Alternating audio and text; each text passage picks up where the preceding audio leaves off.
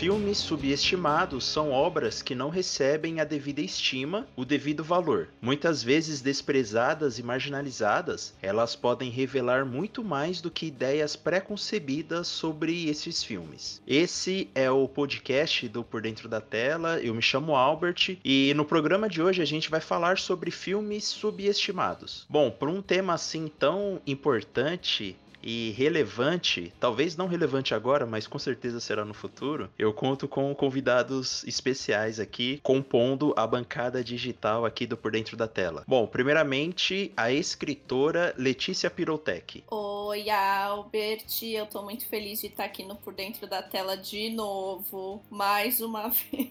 É a quarta vez, eu acho. É. O quarto programa. Você já, você já pediu música no Fantástico, já tudo já. Exatamente, mas estou contente de estar aqui de novo. Daqui a pouco eu vou ter, te, vou ter que te pagar salário, né? Porque. Por favor. Acho que já pode ser criado um vínculo empregatício já, porque. Carteira assinada. Pois é, pois é. Bom, e também aqui com a gente o apresentador, professor e escritor Tico Menezes. Muito boa tarde, bom dia, boa noite. Queria já deixar aqui meu muito obrigado pelo convite, muito obrigado pelo seu play. Queria dizer que quando eu digo digo, eu digo digo, não digo Diogo. Quando eu digo Diogo, eu digo digo, não digo Diogo. Digo, digo, Fogo, digo. É um podcast feelings, né? é, é. Deixando as besteiras à parte, é, brigadão, brigadão mesmo pela apresentação. Legal ressaltar essas qualidades, né? Que eu acho que essas profissões, escritor, professor, são coisas que são tão desvalorizadas que quando a gente é enaltecido e quando a gente é apresentado como tal, a gente sente esse valor. Então é legal poder exercer até com quem a gente tá criando amizade, tá criando vínculo, seja ele um vínculo de amizade ou um vínculo empregatício que eu ouvi agora que tá podendo. Então quero. É, cara, é artista, né? Artista tem que ser valorizado, né? Tipo, nós todos aqui escolhemos é, profissões, ou pelo menos exercendo em meio período, que é o meu caso, profissões que não são é, quantificadas necessariamente no preço, né? Então, tipo, é, às vezes o preço não é tão. Como o preço não é tão evidente dessas profissões e do trabalho que a gente faz, então as, as pessoas de, é, acabam esquecendo do valor, né? E é o contrário, né? O valor que deveria ser levado mais em consideração, né? Exatamente. Isso vale para tudo, né? Acho que são o artista é como como o advogado, é como o professor, é como o policial. Sim. É um trabalho que não pode ser para bater cartão. Um trabalho muito mais da presença, muito mais da atenção. E a gente tinha que passar isso, esse programa, talvez em alguns programas governamentais, talvez na, em Brasília, não sei só. Sim, não é um trabalho que tem um roteiro certo do que seguir, né? Apesar de escrevermos roteiro. Exatamente, apesar de eu ser roteirista, é um trabalho que não tem um roteiro. Sim, sim, é verdade, é verdade. Bom, desde já eu quero convidar o ouvinte a conhecer o site por dentro da tela.com.br. Inclusive lá no site tem o post deste programa. Se porventura alguns links e algumas coisas que a gente for referenciar no episódio de hoje, vai estar tudo lá no post deste programa.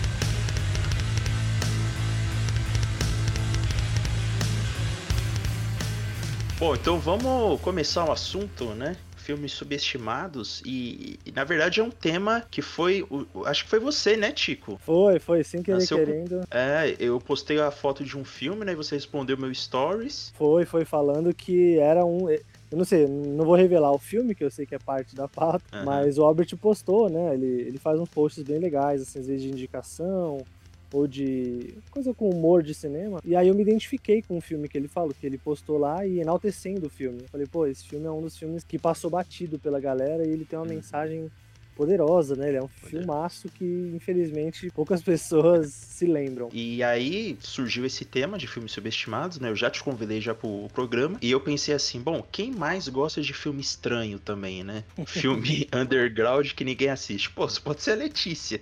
Filme estranho, não. filme estranho, não. Filme bom. Eu diria filme estranho com gente Estranho para a maioria, é, é isso, estranho para a maioria. Não para nós. Exatamente, não para nós. Ô, ô Leca, comece com o seu filme, então. Isso. Então eu vou falar de um dos meus filmes favoritos do mundo, que é Constantine de 2005. Constantine é um filme que tá sendo só valorizado agora. Tipo, agora todo mundo decidiu que é bom, todo mundo gosta, mas eu vi com a minha irmã em 2005 no cinema e a gente amou desde aquele dia, desde a primeira vez. Uma coisa que eu gosto no Constantine é que ele une duas coisas que não tem como dar errado no cinema, que é Keanu Reeves e demônio. Hum, Exatamente. Keanu é Reeves verdade. e demônios e Keanu Reeves como um padre. Olha Sim. isso, cara. Quem assistiu é. Fleabag vai, vai concordar que padre gostoso exatamente, é Exatamente, Quem viu Fleabag sabe. É, na verdade, eu não entendo as pessoas que não gostam de Constantine. É muito louco, então, velho. Então, mas a, quando saiu, foi assim. Constantine saiu logo quando meio começou essa coisa de fazer filme de quadrinhos, né? Não vou falar super-herói porque ele não é um super-herói, mas filme de quadrinhos. Então, Sim, tipo, todos os fanboys, entendeu? Todos os homens chatos ficaram, tipo, ah, é uma bosta, né? Igual os quadrinhos, não sei o que, não sei o que. E, gente, eu amei, eu amei a fotografia desse filme, é incrível. A Tilda Swinton é o Gabriel. Tipo, não, não, tem, não tenho que não gostar. O Keanu Reeves é um padre, exorcista. Entendeu? Tem o Shia LaBeouf novinho, gente. É, an antes Exato. de dar o chique de piscar o olho. Sim. tipo, gente, só pela fotografia, a fotografia desse filme eu acho assim espetacular. Você pode dar pausa em qualquer cena e vai ser bonito aonde você der pause. E, tipo, eu adoro a história, eu adoro tudo. Tipo, eu não tem nada que eu não goste nesse filme. É um daqueles filmes que eu assisto e eu falo, eu não mudaria nada no filme, nada, nada. Eu queria muito um segundo filme, tipo, agora que tá meio rumores que realmente vai ter, mas não sei, né? Eu tenho muito medo que estraguem. Eu, eu gosto muito do, do, do Constantine, por uma coisa que normalmente você não vê em filmes baseados em quadrinhos. São as pausas do roteiro. Sim. Eu não sei, quando eu, quando eu comecei a estudar cinema, eu não tinha uma noção muito boa de três coisas. A primeira era a mixagem de som, eu não fazia ideia do que era mixagem de som. E demorei até entender, de verdade, assim, me explicaram, aí eu falei, ah, beleza, aí eu entendi. Aí me explicaram mais três vezes e eu ainda não tinha entendido. Aí um dia assisti um vídeo no YouTube e aí ficou claro. É, então, mixagem de som, eu não conseguia entender é, o que tornava, o que diferenciava o coadjuvante do protagonista em filme de equipe, se era tempo de tela, coisas que a gente né, vai descobrindo conforme a gente vai assistindo. E pausas de roteiro, que é aquela coisa Sim. de quando o roteiro respira, quando que é uma pausa positiva e quando que é uma pausa negativa. Tem aquelas pausas que são. Quando, como, como que se diz quando o roteiro explica muito? Esqueci o nome desse termo. Expositivas. Ah, pausas, pausas expositivas, que são ruins, né? Uma coisa extremamente didática. E as pausas de Constantino, elas sempre vêm com alguma linha de diálogo muito potente, sabe? Por exemplo, tem uma sequência em que a Rachel Weisz, a, ah, algum interesse romântico, né? Uma das. Acho que a atriz principal do filme, ela faz um ritual ali de para ir pro inferno, onde ela se afoga numa banheira, né? Ele, na verdade, afoga ela no banheiro. E me corrija se eu estiver errado, tá, Letícia? E aí, quando ele traz ela de volta, ela ainda fala assim: eu, eu não sei ainda se eu acredito em demônio ou no diabo. E ele fala assim: bom, você pode ter certeza que ele acredita em você. E é, Constantino ele é fala, é cheio ele fala isso dessa... pra ela logo no começo, tipo, não é nessa cena, é antes ah, disso. não é nessa? Aí, ó, viu? Tanto ó, que ela problema. fala isso e aí, tipo, eles têm que. Ele fala que tá vindo, tipo, o demônio, e aí eles param em frente a Maria de Nazaré, aquela imagem da Maria de Nazaré, e aí apaga ah. tudo e eles veem os demônios em volta deles. Ah, Alguém sim. já assistiu umas 30 vezes, hein? É, gente, eu já vi uma, uma sim, consideravelmente.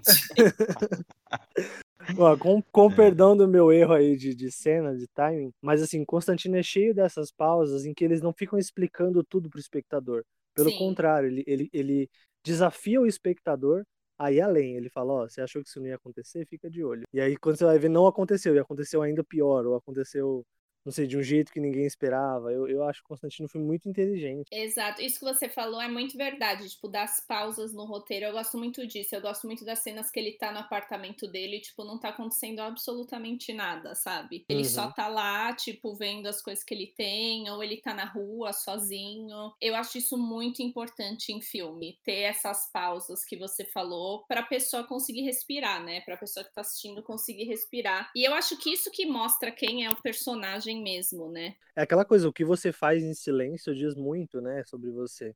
Exatamente. E aí, nossa, Constantine- arrepiou. Estamos aqui pra. Se você quiser, eu leio sua mão no próximo.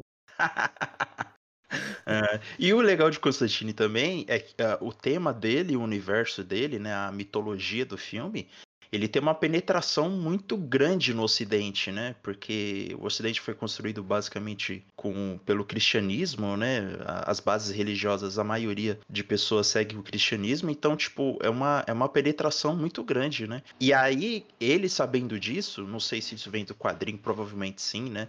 ele começa a brincar com esse conceito de bom e mal, né? O que, que é bom e mal, o que, que é bem e mal. Não necessariamente é, você é bom o tempo todo, mal o tempo todo, e uma figura considerada boa, às vezes não é boa. Uma figura considerada ruim não é ruim, sabe? Então é bem legal essa discussão que ele traz e ele mexe com, abre aspas, o sagrado das pessoas, o sagrado da religião, né? Para justamente falar dessas coisas do que é bom, do que é certo, do que é moral, do que é ético, enfim. Exatamente.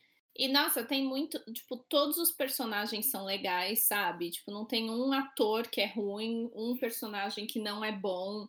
Tipo aquele amigo dele que é padre também, que ele morre afogado bebendo. Tipo, eu amei esse personagem, eu adoro todos os personagens. Aquele cara que ele vai procurar na boate também, o meia-noite, não é? Sim, sim. Nossa, Muito é. louco. Tipo, É. ele é Vocês, vocês leram os quadrinhos? Não, Não. eu nu- nunca li os quadrinhos.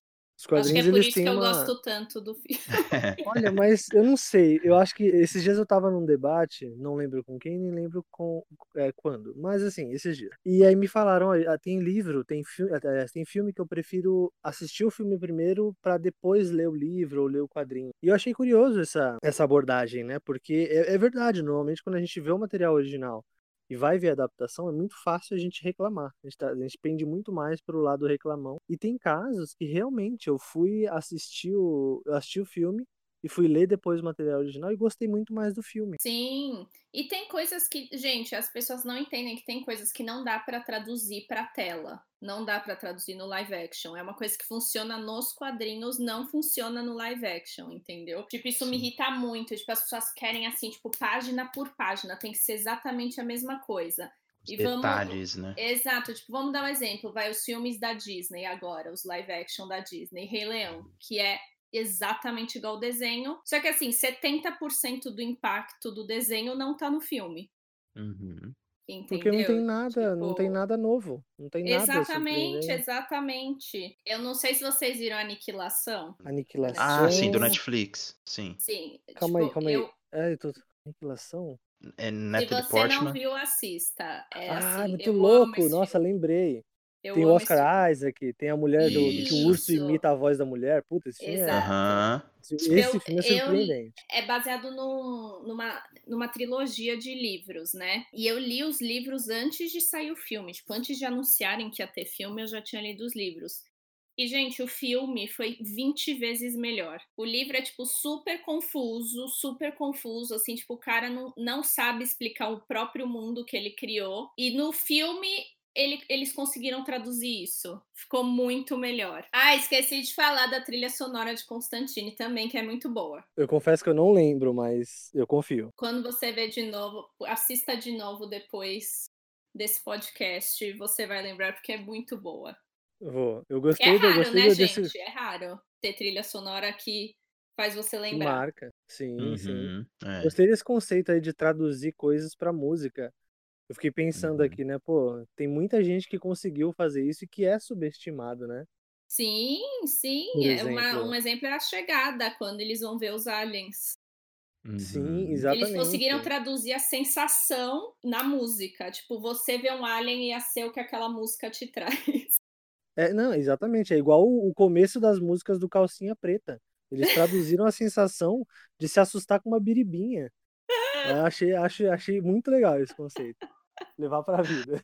Ai, sabia, meu sabia. Não pode, não pode ir muito confiante, É, tá vendo, acabou, Letícia? Acabou. É, eu tava falando super séria, tava, sabe, achando que eu tava falando super inteligente, entendeu? Eu Falei, nossa, como eu tô super cabeça. eloquente hoje, é. Desculpa, eu tô, Acabou. eu tô fazendo isso desde 93.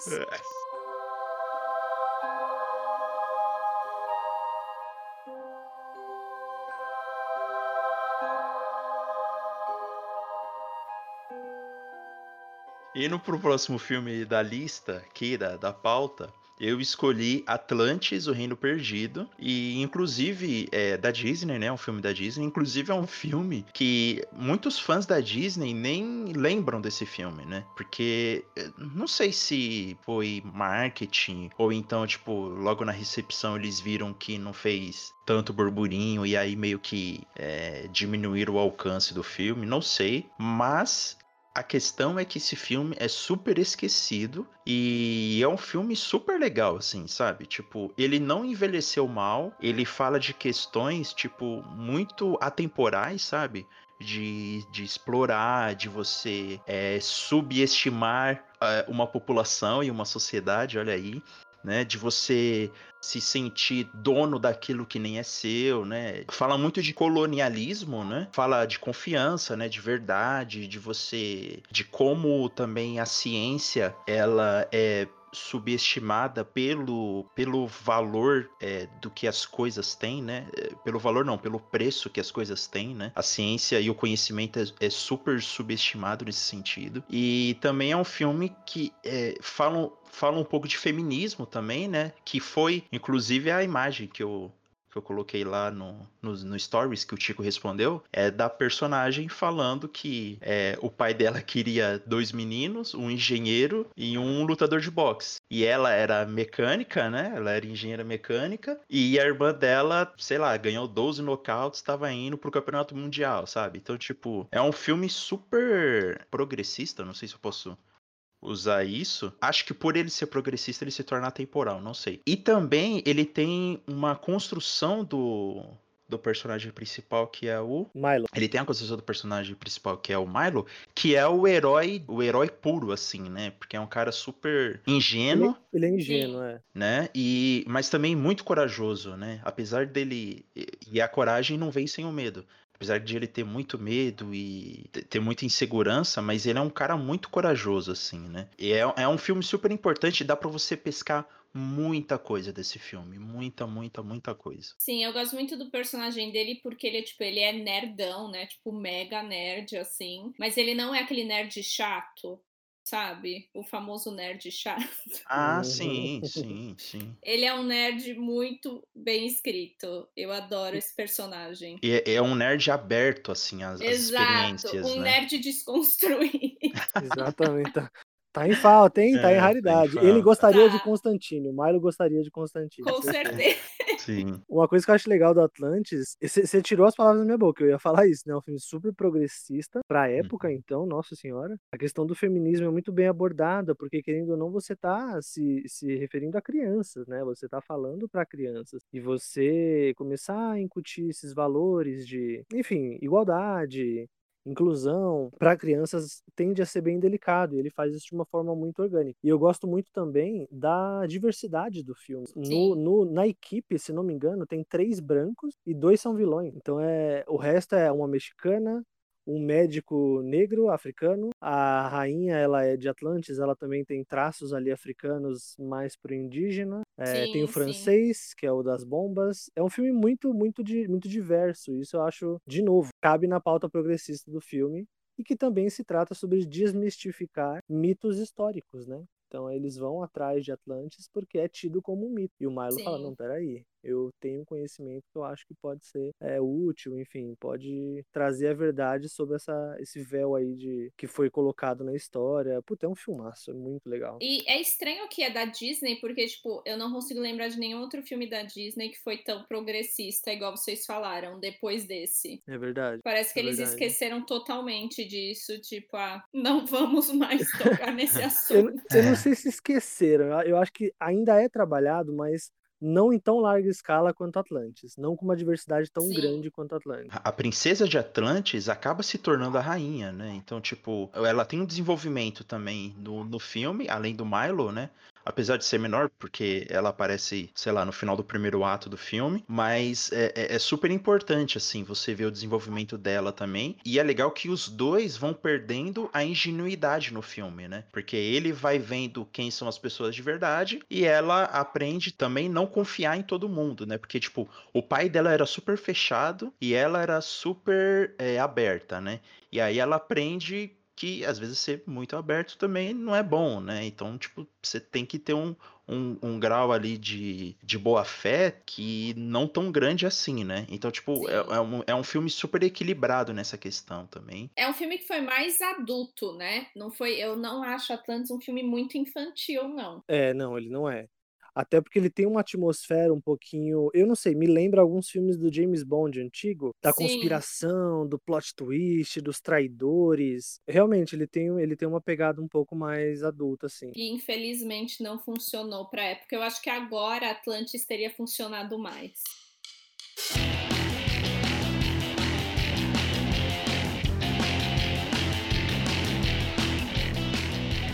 Chico, nos revele aí o filme que você trouxe para nossa lista. Eu vou falar sobre Scott Pilgrim contra o Mundo, que é um filme de 2010 e ele é um filme que eu considero poligênero. Por quê? Porque ele é uma comédia com visual e elementos estéticos de videogame, mas ele uhum. também é um musical punk que traz elementos 2D e 3D, e ele também faz crítica a relacionamento abusivo e aquele uhum. discurso é, pasteurizado de, de, grandes estúdios e grandes gravadoras para sufocar a originalidade dos artistas. Tudo isso sendo quase que uma adaptação de um videogame. Só que na verdade não é de um videogame, é de uma trilogia de quadrinhos do mesmo nome. Então, assim, é, ele, ele, claro que ele passou batido, porque ele é muito fora da casinha. Cara, é, eu não tinha assistido Scott Pilgrim, pra falar a verdade, né? Eu assisti para fazer a pauta. E aí, eu sabia que era com o Michael Cera, né? E o Michael Cera, ele tem um, um Genesiquá, né? Não sei o que que é. Ele tem um ele é muito ele... simpático. Eu, eu sinto, eu sinto, eu li em algum lugar que o Michael Cera é um cara que parece que assim, alguém olhou e falou, mano, vamos fazer um filme? Ele, ah, vamos. E aí é, deu certo. Cara, sabe? sabe? Tipo, não é, sei, cara. É, eu, eu assisti Juno com ele, né? E eu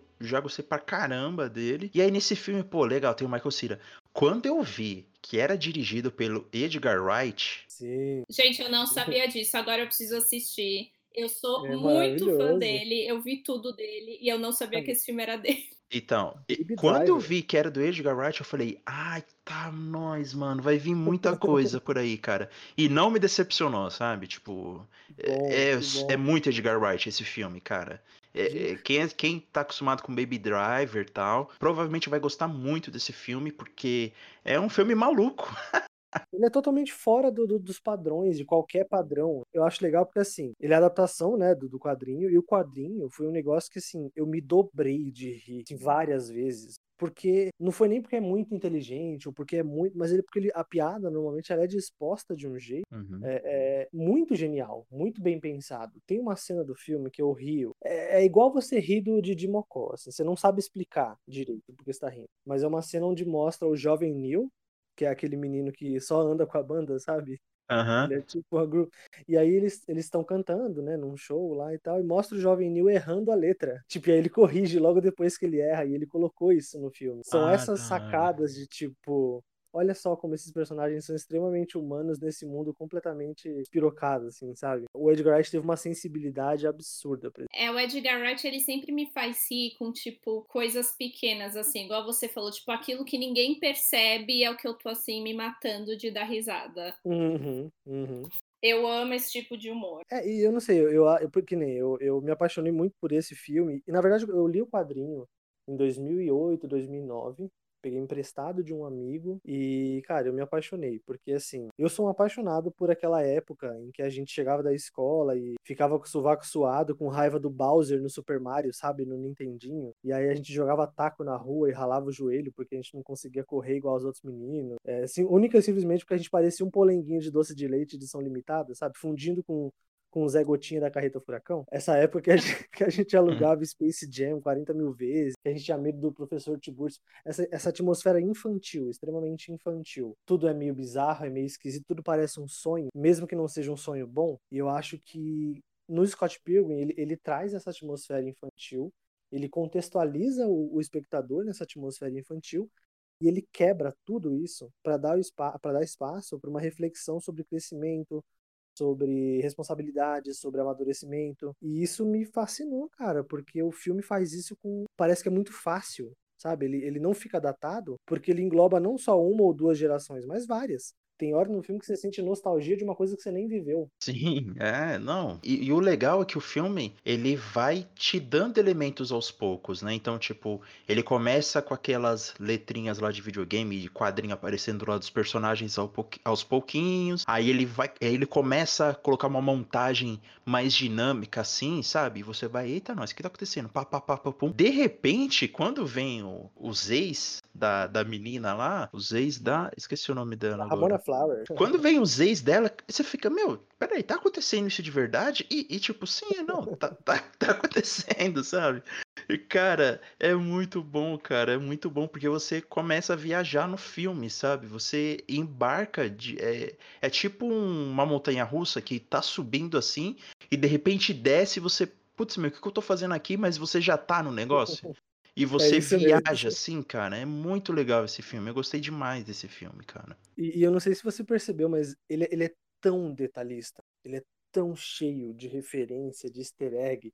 Por exemplo, para quem não sabe, é, basicamente a trama do filme é o Scott é um cara meio babaca, que não tem muito rumo na vida. E aí ele conhece uma menina chamada Ramona Flowers que encanta ele, tipo, é o que ele quer pra vida dela, pra vida dele é ficar com ela. Só que ela vem com para você namorar com ela, você tem que derrotar os sete ex-namorados malvados. E aí ele vai, tipo, sem querer querendo, derrotando os sete ex. Cada ex chega, por exemplo, o primeiro é um indiano demoníaco que voa e dança. Você tem uma ideia do, do, do né? Como funciona. Quando ele derrota o primeiro, ele derrota, o vilão explode e ele ganha mil pontos. Aí ele derrota o segundo, que é o Chris Evans, skatista, é, aparece dois mil pontos. Aí no terceiro, três mil pontos. Vai de acordo com o número dos ex. Fora a subversão de expectativa, né? A gente acha que o filme tá indo por um caminho e tá indo para outro os cortes do, do, do, Edgar Wright são aqueles whip, se não me engano, acho que é esse o efeito. É whip cut, que é quando, por exemplo, o personagem tá saindo da sala falando uma coisa, ah, Aí eles mostram sim. o Scott virando o rosto, acompanhando o personagem, e eles já estão, quando corta de novo o personagem, eles já estão fora da casa. É outro lugar. Sim, falo, isso, isso é muito bom. Muito bom, é. Funciona super bem nesse filme. Muito, muito. Ele, ele subverte a expectativa, é, seja da história, seja do, do, do da montagem tudo, cara. É, eles, eles, eles te colocam num caminho totalmente inesperado. Fora que o elenco é Michael Cera, Mary Elizabeth Winstead, Chris Evans, a Brie Larson. É, Brie Lembrando que é bem na Novinha. época que tipo, ninguém, nenhum deles estava muito famoso, né? Sim, é, sim. comecinho, é. Sim, o Chris é, Evans era o Tosh Humano ainda. Sim, sim é. Exato. Tem o Thomas o, Jane, que foi o Justiceiro, tem o Brandon Routh, que foi o Superman. Sim, tá todo mundo. Todos os super-heróis estão nesse filme. É, muito legal, cara. Uma coisa, uma coisa que eu gostei bastante também é que, tipo assim, quando o Scott aparece, você meio que vai pegando o que ele é, né? Ah, ele é um nerd e tal, meio desengonçado, né? O Michael Cera, ele tem isso naturalmente, né? Ele é, ele é esguio, né? Então, tipo, ele é meio desengonçadão, assim. É, o é, cabelo igual, dele... Igual por aqui a gente chama de langão. Lan... Isso, exatamente, exatamente. Sabe, o cabelo dele grande tal. Você fala, ah, ele é um nerd e tal, que não se dá bem com as garotas. Mas não é exatamente assim, né? Porque o mais legal é que ele chega na mulherada, né, cara? Tipo, ele chega nos jeito, interesses que ele tem. O jeito que ele chega na Ramona é genial e eu vou dar um spoiler. Ele chega na menina, ela tá quieta no canto dela, ele fala: Oi, sabia que o Pac-Man, na verdade o nome dele é Paco Paco? Que significa é. comer, comer, só que se você traduzisse ficaria Puckman, e Puckman rima com Fuckman, então eles falaram, não, vamos chamar de Pac-Man. É. Ela olha pra ele assim, em silêncio, ele fala, eu vou te deixar, eu vou te deixar em silêncio agora pra sempre, tá? Tchau. Sempre, é. é bom, é, então, não, mas é muito bom, porque, tipo assim, é, geralmente quando esses filmes retratam esses nerds, assim, as pessoas que, que são que estão desconexa com, com um bando, né? São pessoas assim, tipo, super tímidas e super, sabe, que não se permite colocar viver novas coisas, sabe? E o Scott é o contrário disso, sabe? Tipo, ele tem muita certeza do que ele é, ele é muito seguro do que ele é, ele é um nerdão mesmo, que, que tem uma banda de garagem, sabe? E o cabelo dele tá grande, apesar dele ter vergonha do cabelo dele tá grande, mas ele é super seguro de si, sabe? Nesse sentido, assim, de. É, é, eu me lembrei muito do o Tyrion, porque o Tyrion ele fala isso pro Jon Snow, né? Cara, se você sabe que você é um bastardo, quando as pessoas forem te falar isso, não vai ser mais uma ofensa para você, sabe? E eu, eu acho que o Scott Pilgrim, olha eu fazendo conexão desse filme com Game of Thrones, o personagem tá muito centrado nessa ideia, sabe? Tipo, não adianta, você não consegue ofender ele falando que, ah, é, vai, você é mó nerdão, cara de é, tem uma banda de garagem. Não, é, realmente, eu sou mesmo, sabe? Então, tipo, isso eu achei muito legal no personagem também. Sim, personagem nerd, assim, é tipo, é o melhor tipo de personagem nerd, porque normalmente o personagem nerd, assim, ele, ah, eu não tenho amigos, não sei o quê, sou excluído, mas normalmente tem um motivo. Tipo, é um personagem insuportável. E, tipo, todo mundo te odeia não é porque você é nerd, é porque você é um saco mesmo. É o Jesse Eisenberg na rede social. Né? Exatamente, né? é aquele discurso do começo. Bom, o Albert sabe como eu sou com a rede social, né, Albert? É. Sim. Não vamos entrar nesse assunto, senão eu fico aqui cinco horas, mas é exatamente isso. Agora, teve uma coisa que me incomodou no Scott Pilgrim. Ai, meu Deus. Que são os créditos, né, cara? Porque o filme tem toda aquela estética bonita de videogame e tal, não sei o quê. E aí, quando entra os créditos, eu tava esperando algo assim também, sabe? Não sei. Às vezes em 16 bits, os personagens aparecendo, sabe?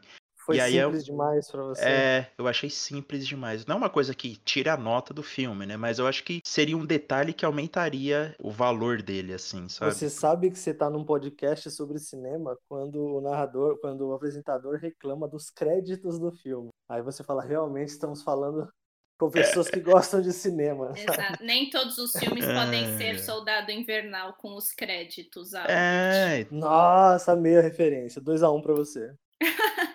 Ah, então, não, mas ele podia trazer uma coisa assim mais. A, a, banda tocando, sabe? Sei lá, alguma coisa assim. Podia ter sido trabalhado mais. Pode ser que quando chegou na pós-produção tenha acabado a verba, né? Pode, Pode ser, ser isso, Light, né? né? É, possível, é, então, possível. É, Porque é nunca dão possível. dinheiro suficiente pro Edgar Wright, então é possível. Ou nunca dão liberdade, igual o Homem-Formiga dele, né, coitado. E nunca dão dinheiro também pra pós-produção. Tipo, o dinheiro da pós-produção também é, tipo, é super reduzido, sabe? Cara, eu tô muito, eu tô muito empolgado imaginando o Albert falando, mano, chegou a hora dos créditos. É agora. Cara, eu não tô me assim, segurando. Nossa, mas é muito legal. É muito legal. A dinâmica que ele tem com as namoradas tal, não sei o quê. Mano, muito legal. Esse filme é muito bom. Os créditos, os créditos iniciais são muito bons. Que eles estão só num treininho. E aí aparece lá Scott Pilgrim vs. The World e vai dando uma ilusão de profundidade da sala. Não sei se você lembra, mas assim, sim, a câmera vai afastando da banda e vai apresentando os créditos iniciais e assim, a sala é enorme, sendo que na realidade a sala é minúscula. Puta, cara, esse filme é. Eles tiveram é... dinheiro só para isso, só para os créditos iniciais. Pra parte mais empolgante, que é os créditos finais, não, não teve. É... Se contente com isso, Al.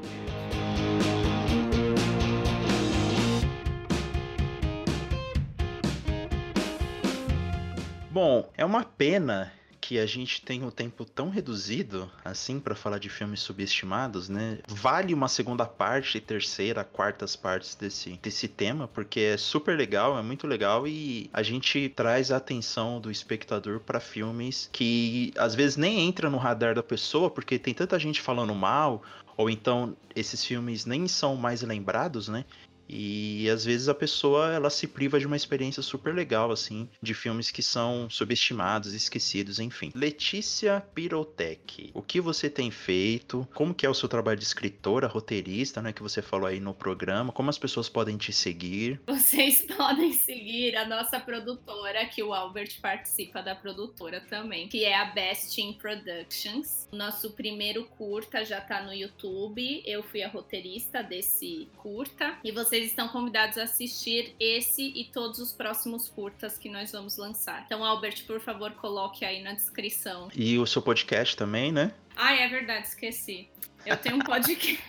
Eu tenho um podcast com a minha irmã, Melissa, e chama Chá Pirotécnico. O Albert já foi convidado, acho que umas duas vezes, pro podcast. Então, sigam que também é muito divertido. Tico, como as pessoas podem te encontrar? O que você tem feito? Vamos lá. Eu sou professor de inglês, então isso no meu Instagram já tá bem claro, tô sempre postando lá. Mas eu também sou roteirista e também sou escritor de livros. Inclusive, há duas semanas eu lancei o meu e-book, meu primeiro e-book e o meu segundo livro. O meu Instagram é Tico Menezes, Tico com dois, dois Is duas letras isso, Tico Menezes. Eu tenho um podcast chamado Contemporássico, tem no Spotify e não tem no Deezer, mas estamos trabalhando nisso. Ele é esporádico, tá? Então, assim, às vezes vai ter coisa lá, às vezes não vai ter. E também a gente tem um podcast, né, Tico? O Tico oh, é, é meu meu companheiro de bancada lá no Fliperama Podcast, né? Para quem gosta de humor e episódios longos, né? Tá super convidado aí para ouvir o Fliperama. A gente fala de muita coisa lá também, muita, tem muita abobrinha também, mas eu tenho certeza que você vai dar risada lá. Com certeza. Eu gostei da piada da biribinha, então lá tem. Ah, nossa! Lá é cheio, lá é cheio disso. e o último convite pro ouvinte é conhecer o nosso canal no YouTube, o youtube.com barra por dentro da tela. Lá a gente tem bastante vídeo sobre filmes, sobre séries. Seria muito legal ver você por lá também assistindo os nossos vídeos. Bom, é isso, né? Muito obrigado, gente. Muito obrigado Obrigada mais uma vez por vocês estarem aqui, viu? Foi super Qualquer legal essa momento. pauta e muito legal conversar de cinema com vocês.